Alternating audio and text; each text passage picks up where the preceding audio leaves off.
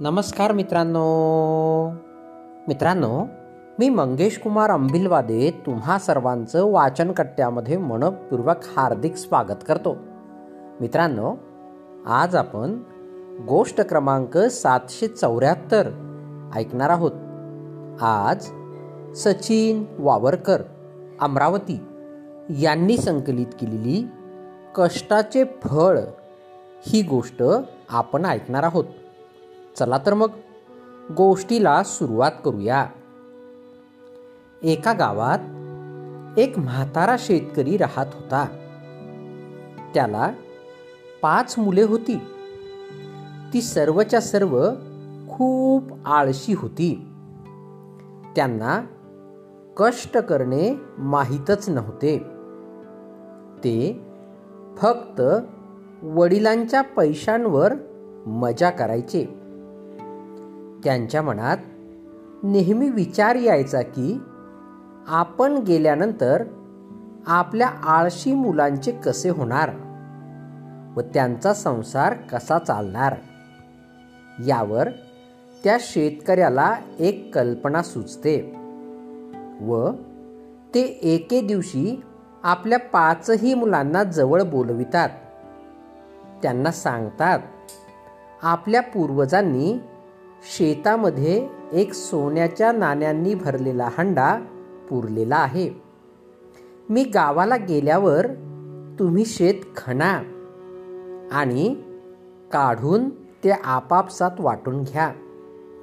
दुसऱ्या दिवशी तो शेतकरी गावाला गेल्यानंतर त्या पाचही जणांनी सोन्याचा हंडा मिळविण्यासाठी सर्व शेत खणून काढले. पण त्यांना सोन्याचा हंडा सापडलाच नाही. मग त्यांनी विचार केला की एवढे शेत खणलेच आहे तर यात धान्य पेरावे.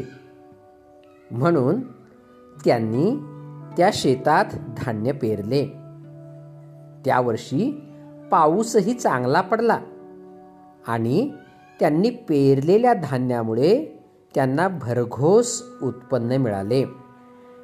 त्यांनी ते बाजारात जाऊन विकले आणि भरपूर पैसा मिळविला.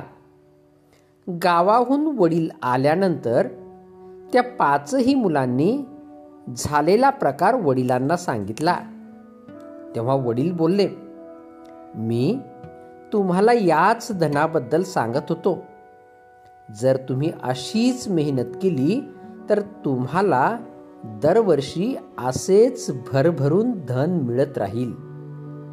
गोष्टीचे तात्पर्य कष्टाचे फळ नेहमीच गोड असते. मित्रांनो ही गोष्ट या ठिकाणी संपली. तुम्हाला गोष्ट आवडली असेल तर तुमच्या परिचितांपर्यंत नक्कीच पोचवा.